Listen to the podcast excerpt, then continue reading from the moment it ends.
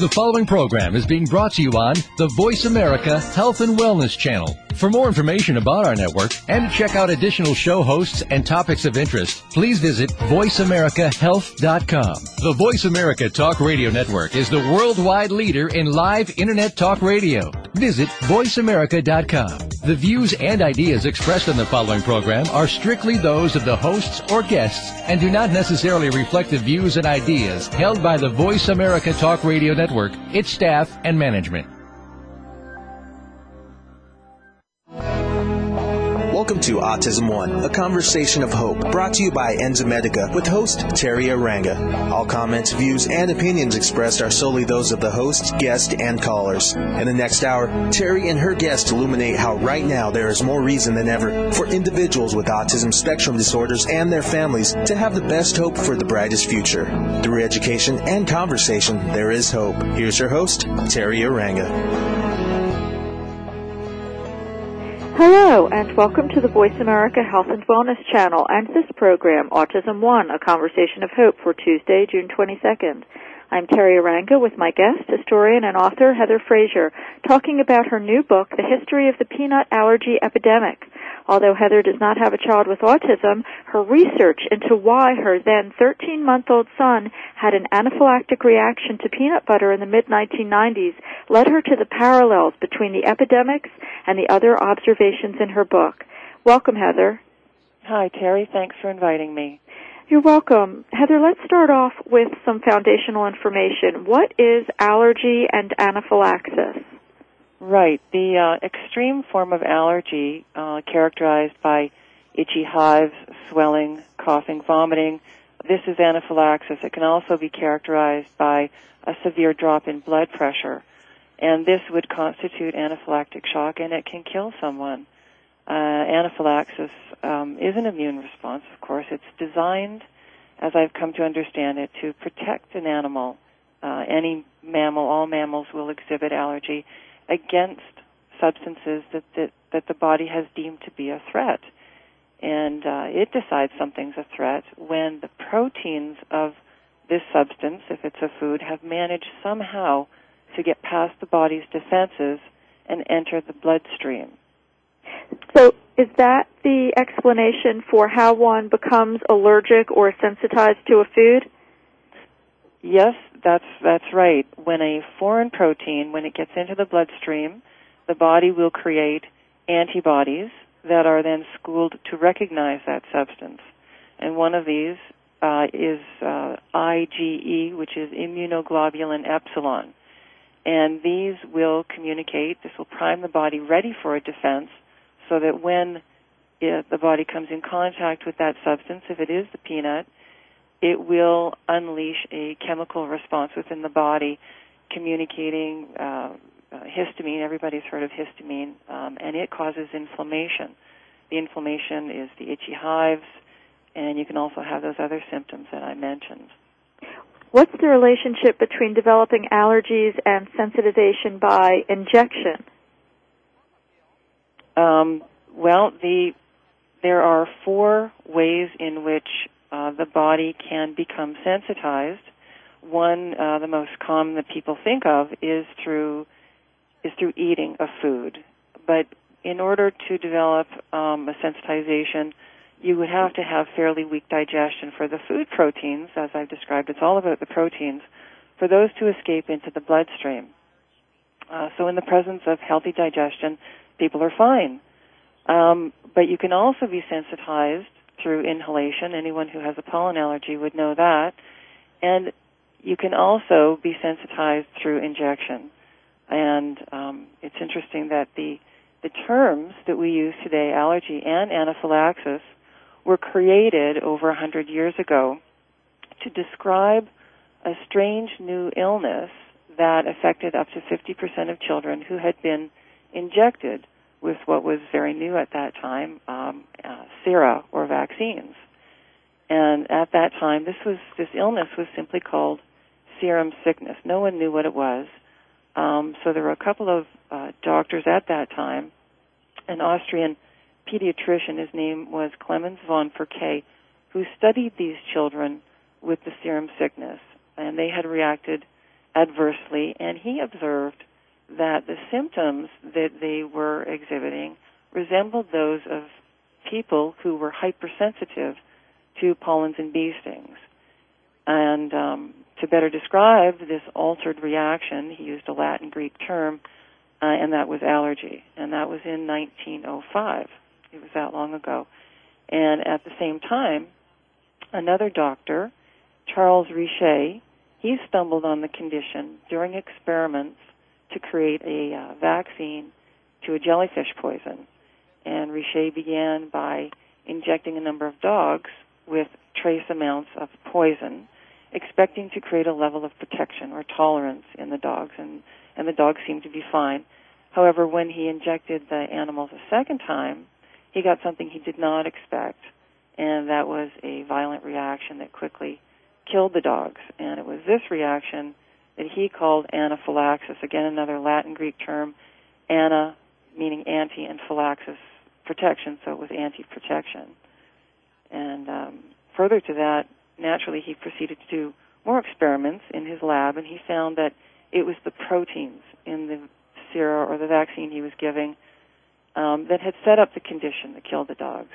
And he found that any protein, including food proteins, would create this in, uh, condition if they were injected into the bloodstream. So he, he experimented on various animals, um, injecting them with minute quantities of milk and meat proteins. He used cats and rabbits and horses, and he showed that this condition condition was common to all mammals.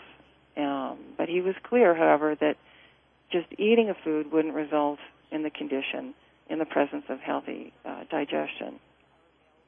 What's the prevalence now of peanut allergy, or the the prevalence historically? During what period did peanut allergy really mushroom, and, and what is it now? Yeah, um, today I think most people agree that there is an epidemic of peanut allergy and other food allergies. Their very recent uh, numbers came out from Doctor Sickerer, who's at the Jaffe Institute in New York, and he calls these numbers alarming. And he's got uh, two point one percent of U S children are peanut and nut allergic, and that's one point six million kids. He's got additional numbers where um, it indicates about four million adults are allergic just to peanuts. And um, he's been doing, this is a telephone survey that he's been doing. I think he started it in ninety-seven. And the figures between, the change between nineteen ninety-seven and two thousand two, I sort of crunched the numbers, and I found that every year in that period, ninety-five thousand, an average of ninety-five thousand children every year became peanut allergic. This is just in the U S. And today they're suggesting about five million Americans now allergic to this one food. And you'll find um, similar percentages in uh, certain countries as well. In the U K, Canada, Australia, Sweden. Uh, but the allergy does not appear to be an issue in Russia or many Eastern Euro- European countries. It's very low in Germany and Israel, and largely non-existent in India. And, uh, and until a few years ago, they didn't think that it appeared in China.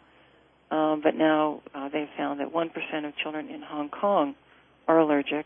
Um, Singapore as well. It's just recently emerged there as well. Let's backtrack a little bit on the statistics. When did the allergy mushroom? What were the trends in emergency room visits and deaths? When did these things pick up, and in which countries? Yeah. Around nineteen ninety, in my research, I found uh, documented evidence that around nineteen ninety, Um, there was a sudden acceleration of the peanut allergy, and this I based on emergency room records that are available um, in the U S, Australia, and the U K, that admissions for children suffering from food allergy um, uh, suddenly accelerated. There were also at this time two very interesting cohort studies from England. The Isle of Wight revealed a sudden rise in just a very short period of time.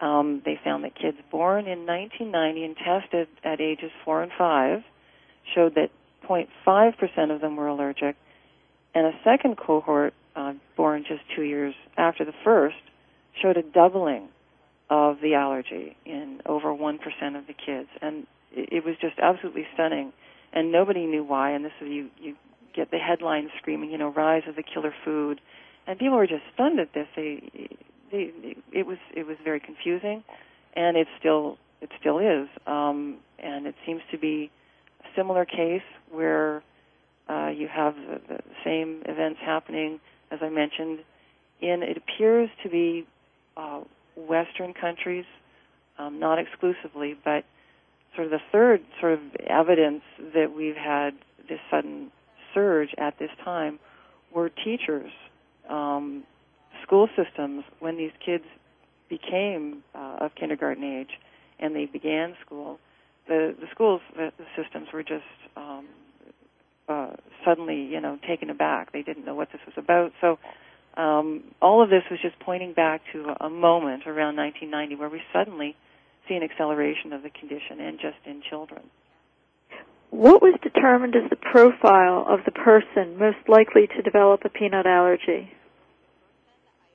Um, well, there were risk factors uh, that doctors were quite anxious to to discover in the early nineties as the as the numbers of these allergic kids began to rise.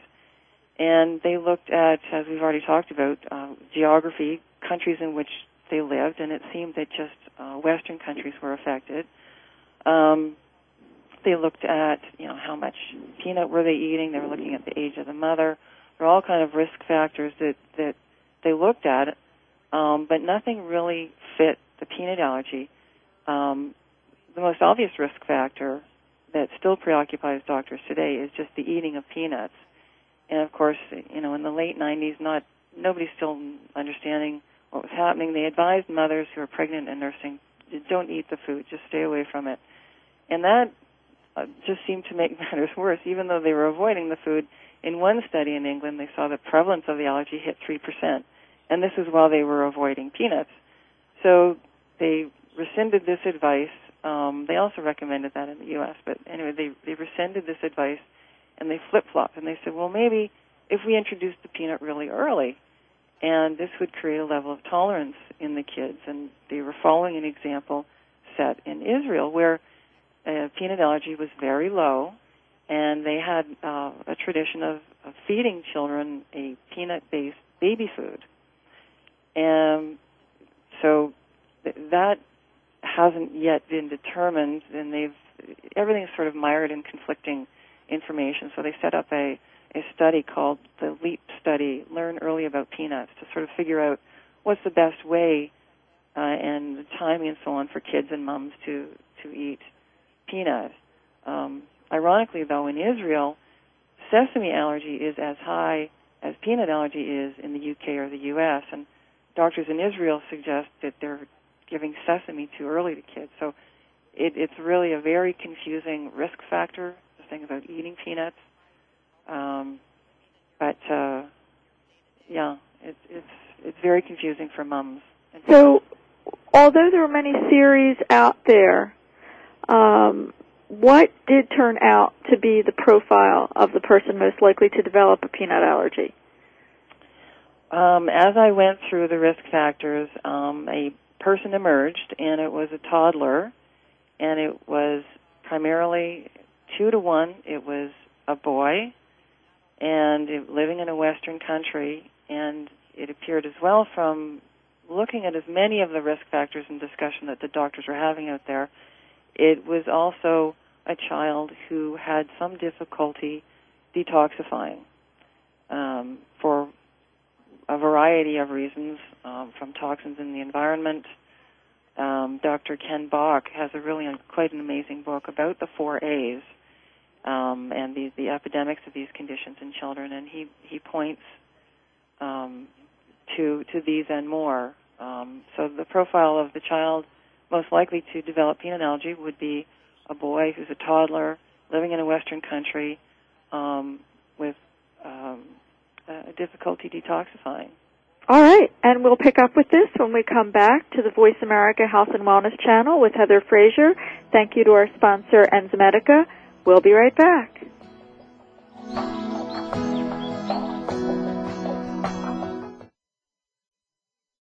Opinions, options, answers. You're listening to Voice America Health and Wellness. More and more parents of children affected by autism are discovering enzyme therapy as an important part of their treatment program. Digestive enzymes help to break down the foods which may enhance nutrient absorption. Used therapeutically, enzymes can also support the immune system to break down pathogens such as viruses, fungal forms, and bacteria.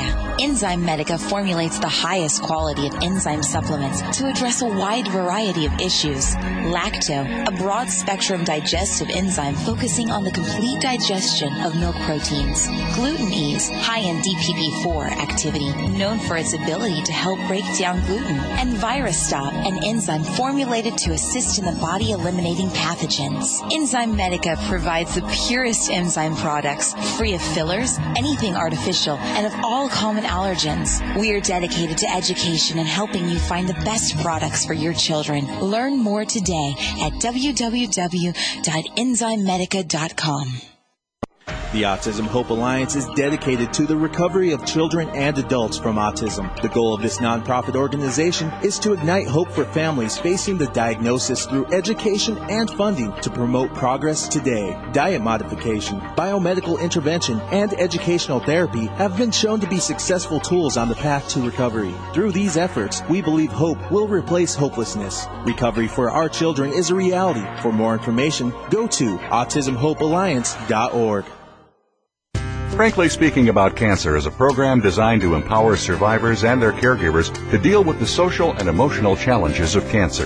The show will invite physicians, researchers, nurses, social workers, patients, and caregivers to share their advice on how to live a better life with cancer. Join host Kim Tibaldo, President and C E O of the Cancer Support Community, Tuesday afternoons at one p.m. Pacific Time and four p.m. Eastern Time on the Voice America Health and Wellness Network. Your life, your health, your network. You're listening to Voice America Health and Wellness. Welcome back to Autism One, a conversation of hope with Teri Arranga. If you have a question or comment, call us toll free at eight six six, four seven two, five seven nine two. Now back to the program. Here's Teri. We're back with Heather Fraser, author of The History of the Peanut Allergy Epidemic. And Heather, how do people order this book? Uh, they can go to my website, um, peanut allergy epidemic dot com. It's also available at amazon dot com. All right. So before the break, we were talking about a profile of the person most likely to develop a peanut allergy. This would be uh, a male, a toddler, one who had trouble detoxifying. Would this be correct? Uh, yeah, living in a Western country uh, primarily, but not exclusively. Um, the uh, doctors also um, considered uh, genetic um, as as a you know, as a as some way to identify what would make someone more susceptible than another. And of course they do find allergy threads between siblings and mothers, but for for me, from the historical perspective, a genetic explanation for this allergy just didn't fit with the very simple facts of the abrupt acceleration. I mean, genes just don't change that fast. Um, right. Right, so peanut consumption, age of ingestion, methods of preparation, farming, these didn't have any bearing on the on the epidemic of potential anaphylaxis, did they? Um, it didn't. The proteins were the same no matter where you grew the peanuts.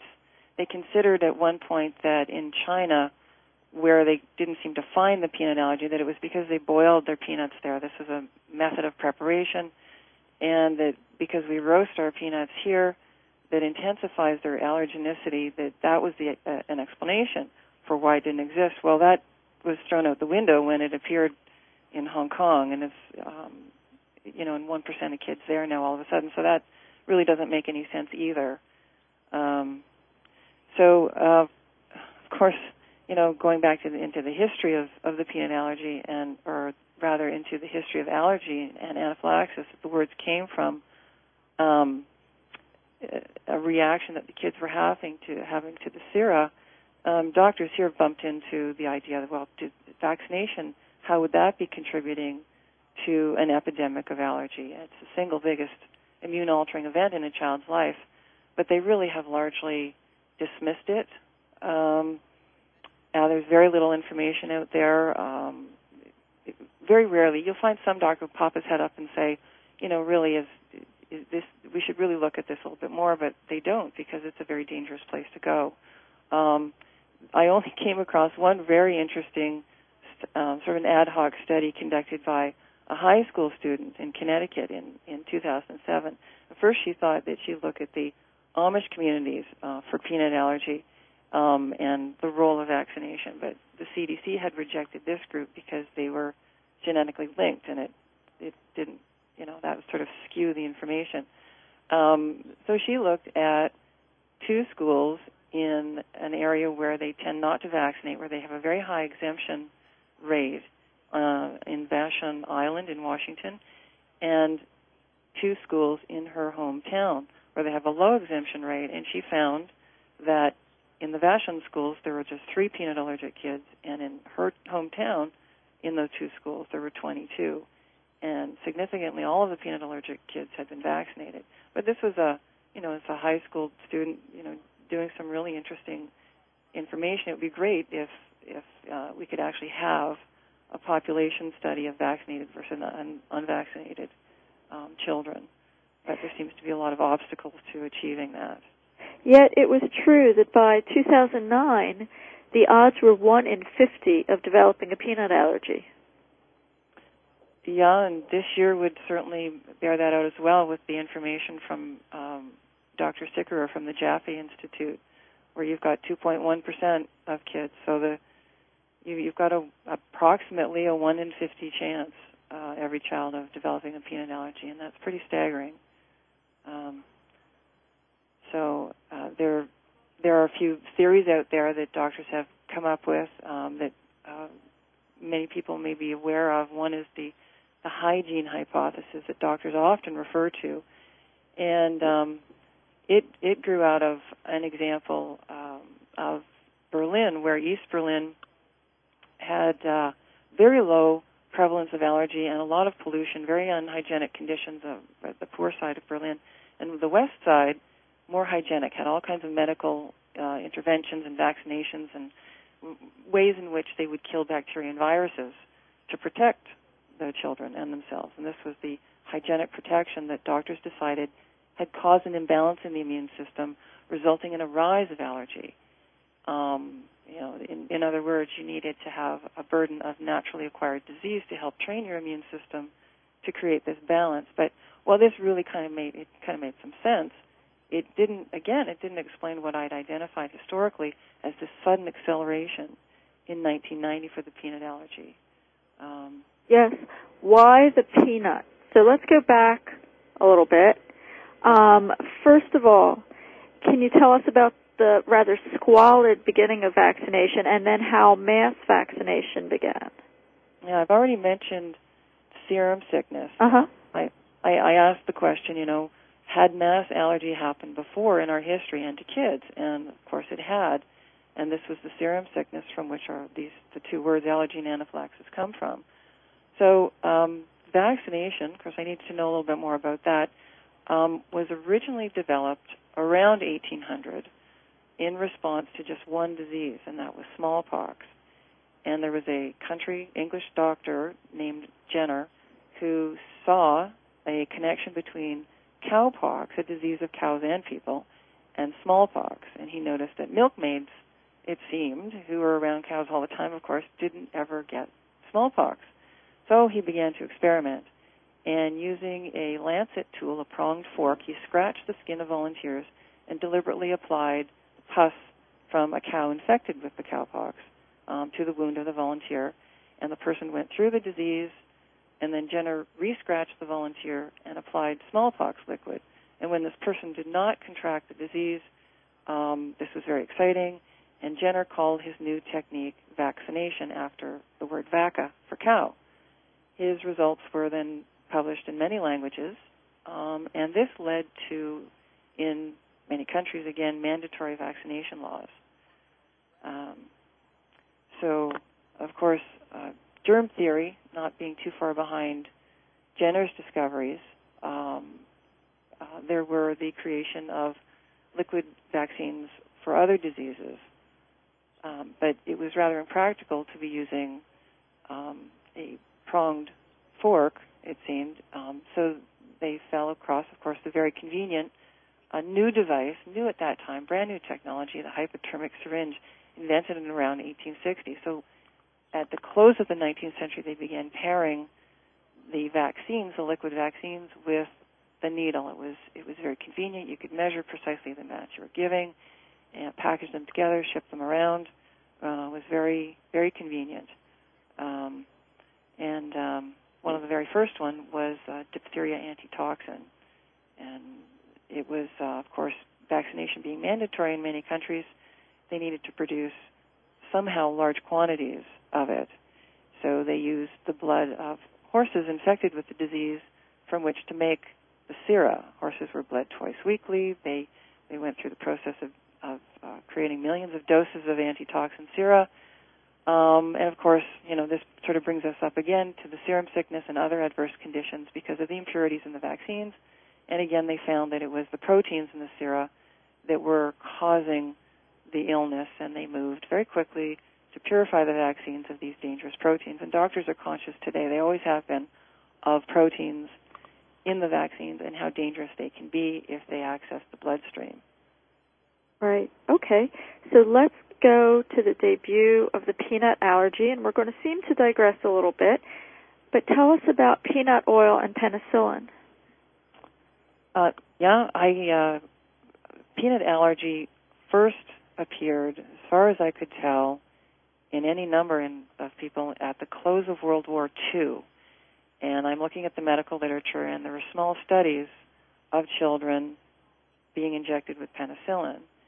And now why, how would penicillin cause peanut allergy? Well, it was at the close of the war that a U S Army doctor named Romansky solved a very big problem about penicillin, and that was extending the effectiveness of this wonder drug in the bloodstream.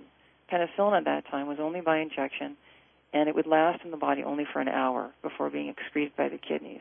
So Romansky um, mixed the penicillin with beeswax and peanut oil.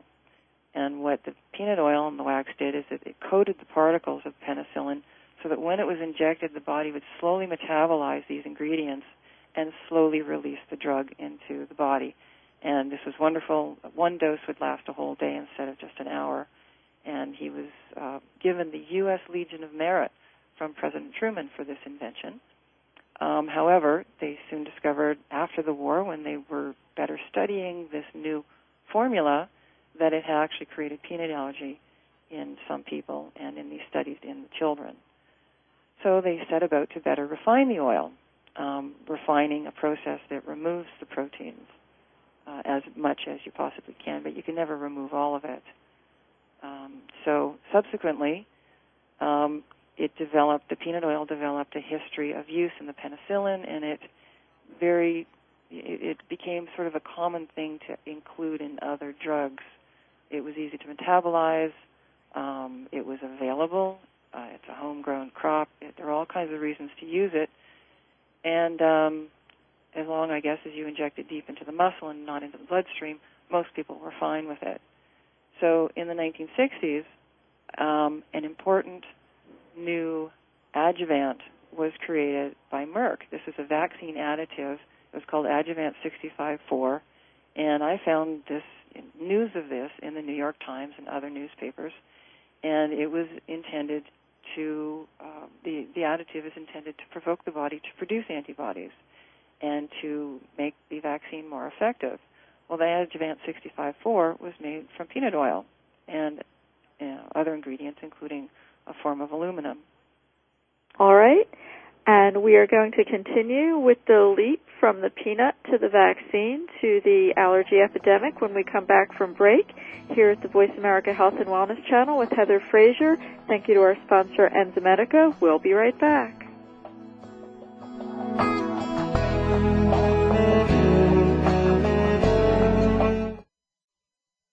Opinions, options, answers.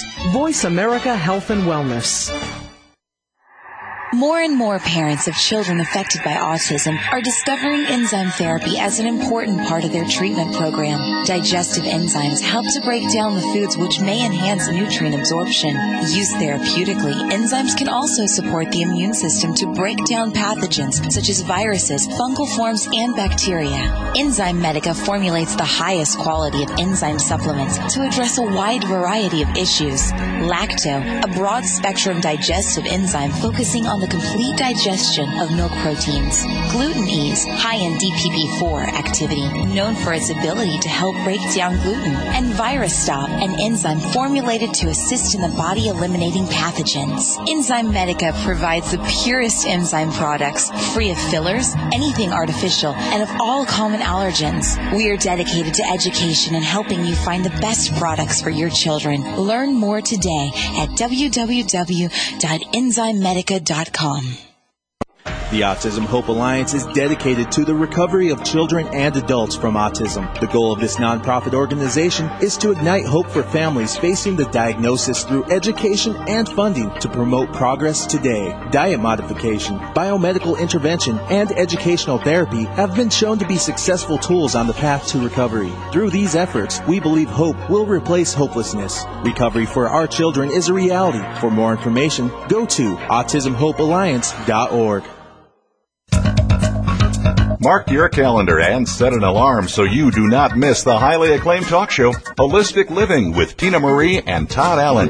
Tune in every Tuesday at one p.m. Eastern, noon Central, and ten a.m. Pacific for inspirational, oftentimes edgy discussions on all that life brings our way with celebrity guests, world-famous authors, and everyday people dedicated to sharing positive, uplifting messages. Tina Marie and Todd Allen bring you the very best in talk radio discussions, guaranteed to make you smile. Opinions, options, answers. You're listening to Voice America Health and Wellness.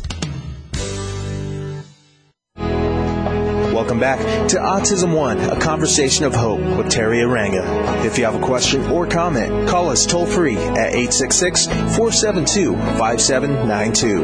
Now back to the program. Here's Teri.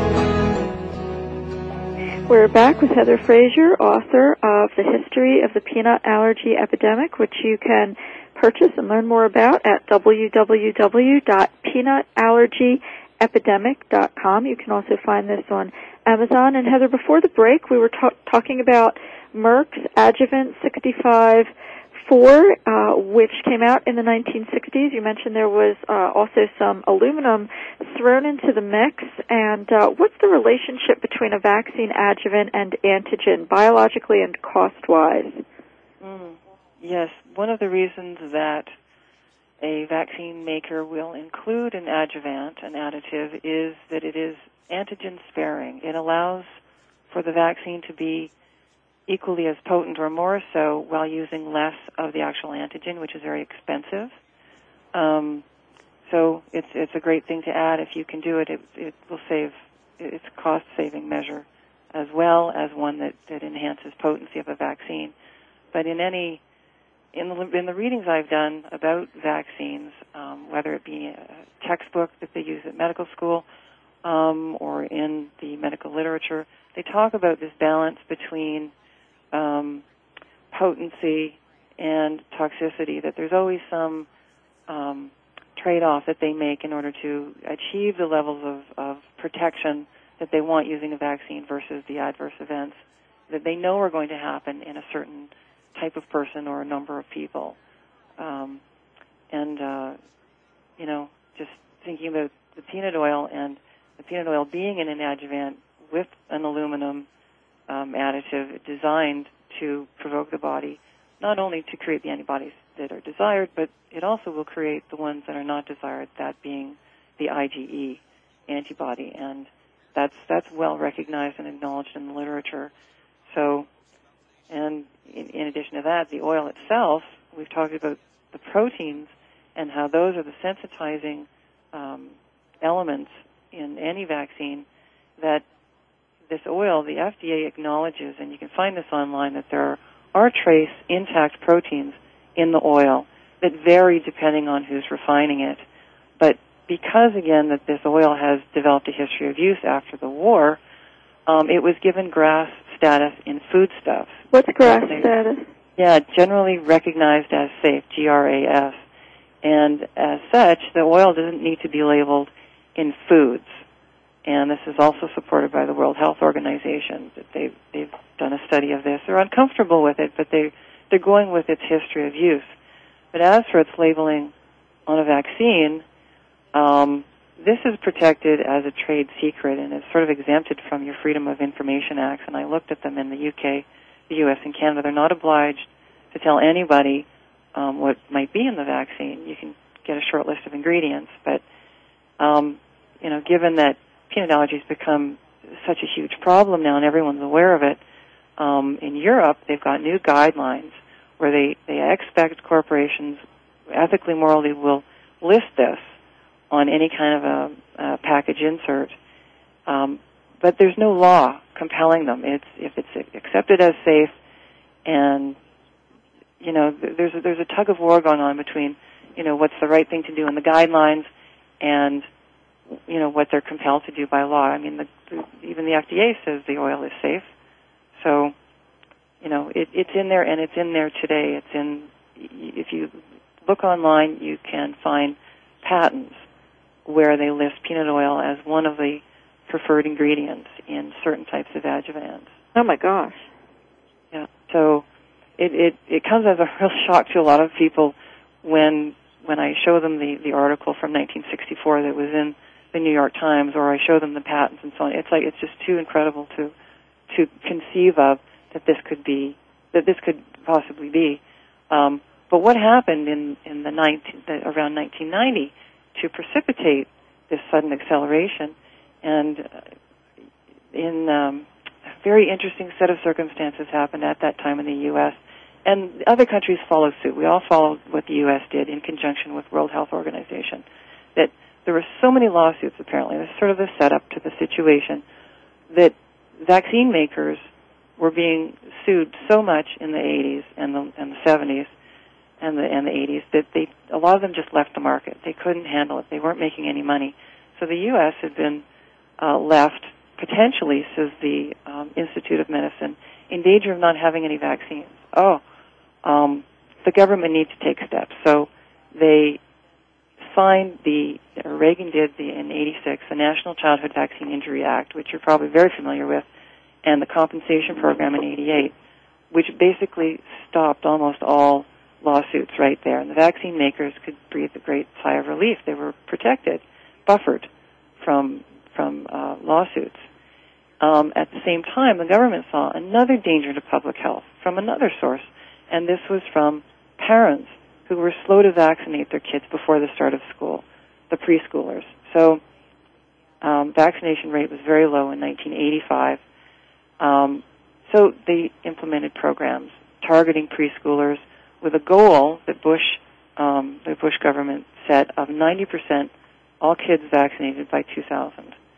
And they also decided that they would create a list of priorities of diseases in the mid-eighties. And at the top of that list was Hib B, influenza B, which is the bacteria that can cause meningitis in some kids. Um, so the schedules changed. They increased, they targeted preschoolers all in this window between nineteen eighty-eight and the early nineties. This change corresponds with the documented moment at which the peanut allergy accelerated, and other food allergies and other adverse events. And um, it was just an amazing moment of political, economic, social, medical uh, forces that all came together to to make this moment.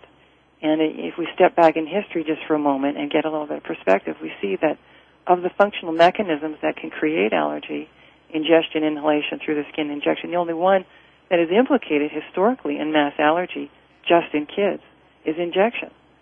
So something went wrong at around nineteen ninety, it, and it's persisted. And what parallels, Heather, do you see between the rise of peanut allergy and the rise of autism?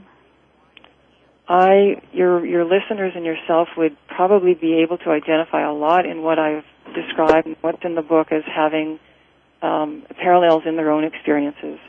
Um, what what I've seen is that um, it there's a gender um, bias where two boys for every one girl has peanut allergy, and it's a similar statistic in autism where I believe it's four to one, four boys for every girl that have uh, this condition, and Asperger's is ten to one.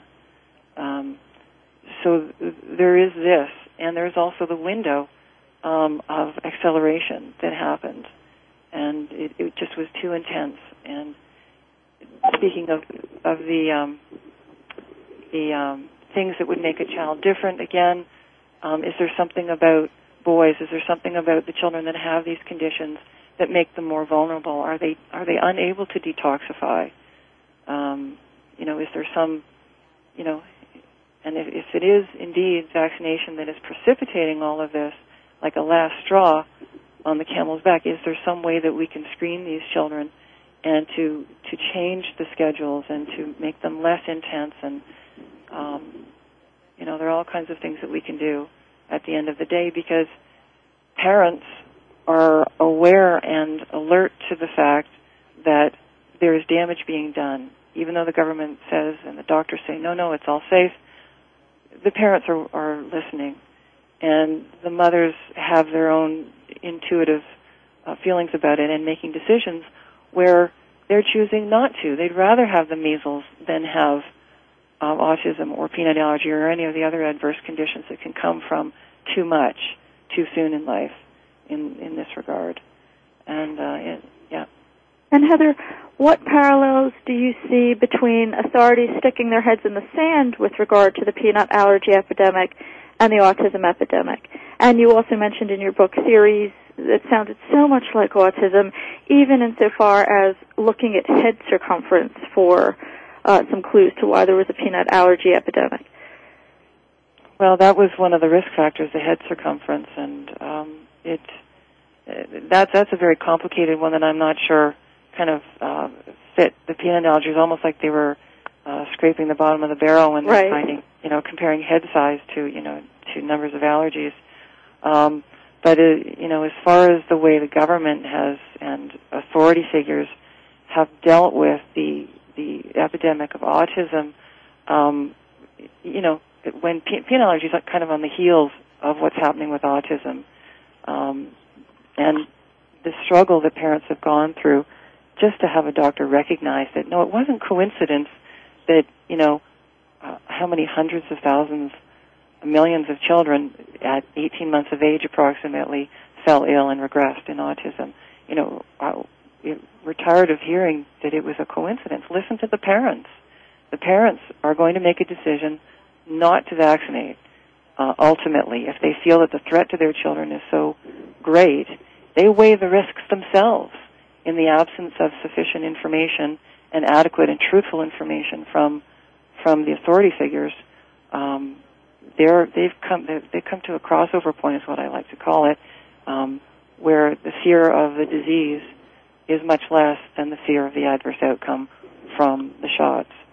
And I don't think there's any there's anything that they could say now that would that would uh, dissuade the very um, the vast majority of parents with uh, children with autism of that fact.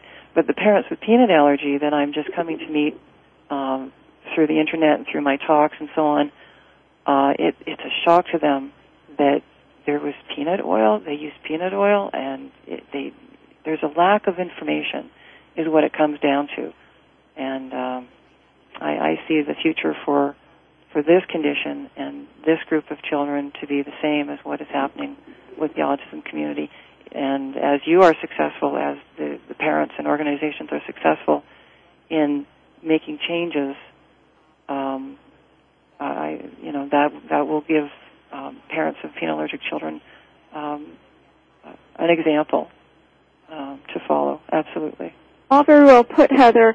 And uh, I really appreciate what you're you're saying and your Uh, willingness to say it, because so often parents of children with autism are accused of looking to lay blame on something, usually vaccines, but you don't have a child with autism, and you came to the same conclusions as we did. Something smells rotten in Denmark. So uh, before we go to break, I really want to thank you for this superb and meticulously researched book. Thank you very much, Teri. Okay, and I recommend, I highly recommend this to everyone. This is one of the, the very best books that I have read on um, on this topic. Uh, so let's go to break, and we will be right back at the Voice America Health and Wellness Channel with Heather Fraser. Thank you to our sponsor, Enzymedica. We'll be right back.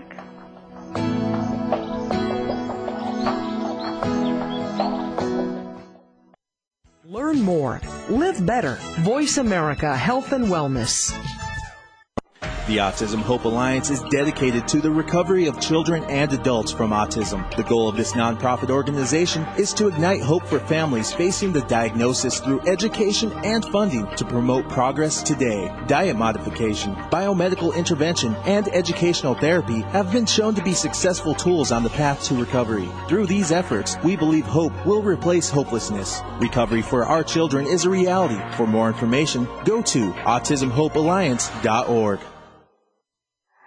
More and more parents of children affected by autism are discovering enzyme therapy as an important part of their treatment program. Digestive enzymes help to break down the foods which may enhance nutrient absorption.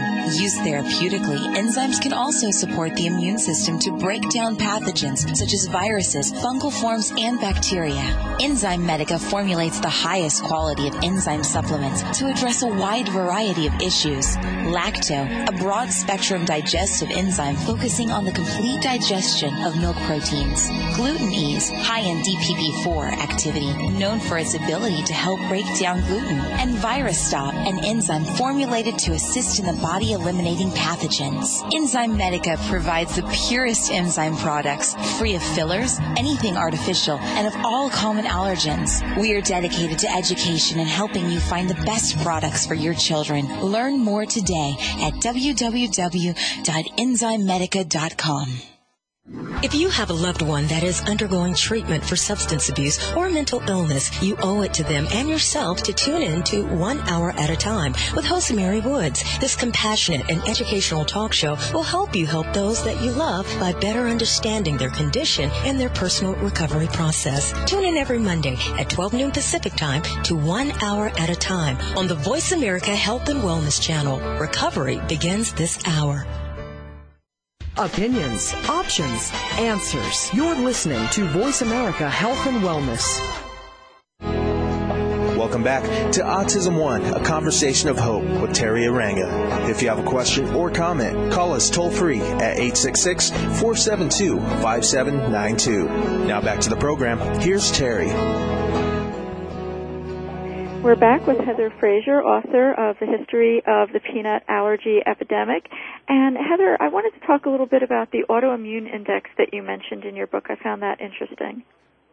Um, that was um, in an article in the Wall Street Journal where um, uh, a writer concerned about the profits that uh, uh, investors were, were making in the pharmaceutical industry, that he thought it would be a good idea if they created an index uh, whereby they tracked uh, the growth in childhood epidemics. It included allergy and diabetes and uh, other conditions um, affecting children related to growth in uh, pharmaceutical sales. And it was just it was a an idea that he put into uh, an article, but it struck me as as being so far removed from the experiences of parents um, that that uh, that there was a, such a level of callousness and um, cold-heartedness that it just struck me, and I, I put that in the book as something that pointed to perhaps what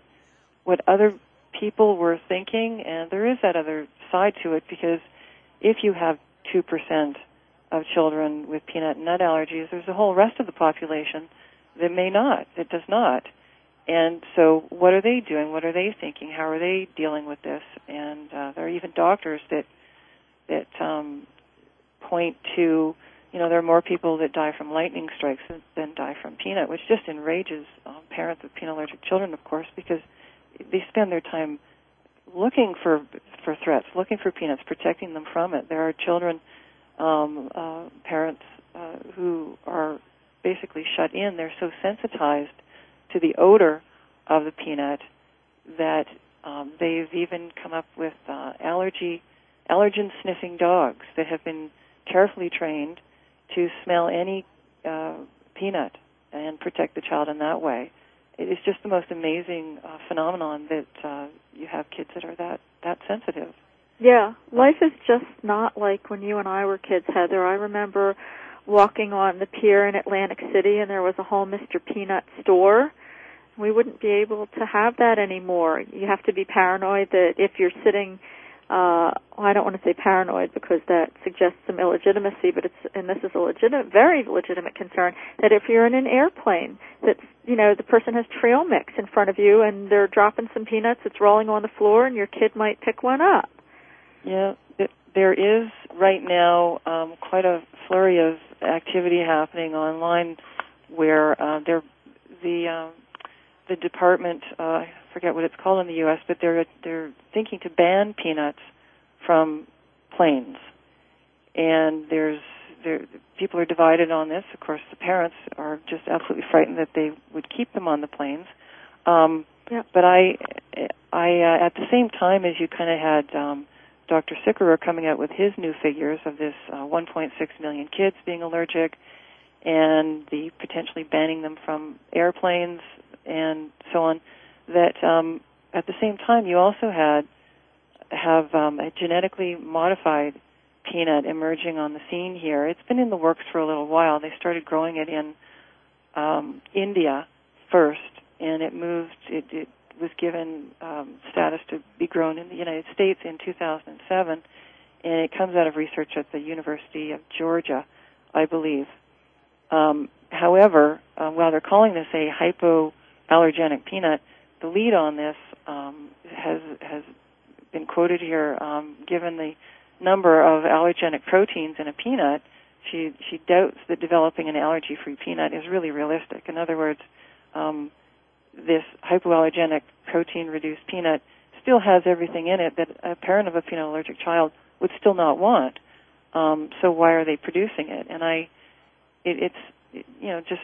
These are just my own thoughts on the matter, that um, the peanut industry would be nervous. If you've got this many millions of people allergic to this food, in spite of the fact that it's a huge industry, of course, um, but peanut, as we've just talked about, isn't just in sandwiches or on planes. The peanut oil that's refined to reduce these proteins is in our vaccines, it's in baby formula, it's in vitamin capsules, it's disguised in vegetable oil, in many foods, and it doesn't have to be listed. Um, with so many people avoiding peanut now, if they were to put that on a label, um, it, I wouldn't. I wouldn't buy it. Um, how many millions of people wouldn't buy it? Um, so I'm just wondering now, where does this G M O peanut fit? If it's got reduced proteins, are they hoping that that um, they've reduced the, the protein sufficiently that when they do refine it, will they end up with a satisfactorily low level for the F D A and all the other authorities that, that need to pass this oil and, and maintain its status? Will it be sufficiently low that they will continue to, or they will maintain their GRAS status, generally recognized as safe, and still be able to put it in the vaccines and not label it there either?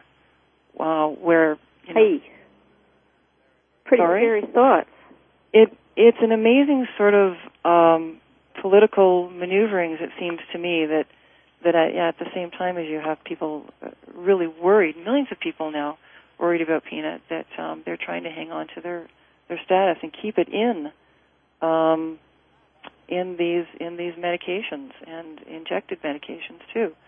So the I'm I'm suspecting that the peanut allergy has just been backed into a corner, and without these protections, um, that um, not only, I mean, if they have to list as a as a toxin and something contraindicated, if they have to put that on a, a package insert on a vaccine, you know, that would be a blow to the consumer confidence, not just in the peanut industry, but in vaccine makers. Uh, you know, that would just blow the lid off everything if they had to put that on a label. They're not. Nobody's going to let that happen. I don't think that's going to ever happen. Well, I shouldn't say never. Heather, I just want to touch on a couple more things before we close. There, you mentioned a nineteen ninety-seven New Zealand study in your book and what it found with regard to vaccinated versus unvaccinated children in relation to asthma and allergies. There have been a couple of studies that have touched on this, and this just popped up in relation to the D P T and the polio vaccines, that they did indeed find that um, uh, there was a great uh, relationship between vaccination and the uh, and the pertussis toxin in particular having direct IgE-inducing effects. And uh, that in combination with the alumina, as we've already discussed, in vaccines um, had uh, resulted in an increase in asthma. Um, so that's a very rare occurrence where you find that kind of a study where they link them, but then you'll also find uh, doctors coming up with an opposite opinion, with an opposite study. So you go back and forth on these things, and you're never quite clear. There's a confusion that is developed through the medical literature on what what is happening and what, you know, it, and I don't know if that's deliberate or not. Well, yeah, it doesn't, um, it to me it doesn't mean that the reaction is rare. It just means that the people doing that kind of a study are rare. You know, yes, that's, putting, that's yeah, putting out that kind of a study are rare.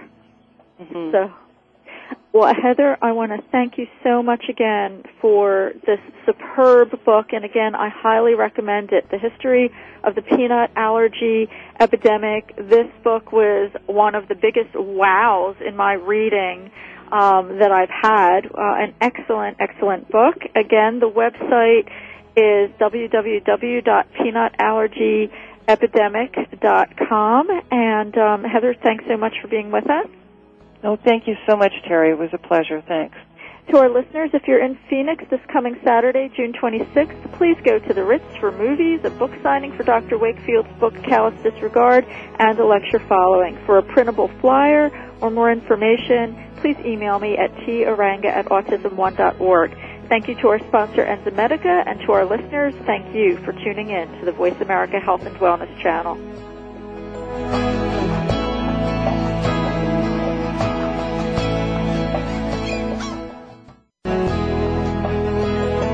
Enzymedica would like to thank you for listening to Autism One, a conversation of hope. To contact Teri or get more information, visit autism one dot org. Tune in next Tuesday for another hour of education and conversation on Autism One, a conversation of hope with Teri Arranga.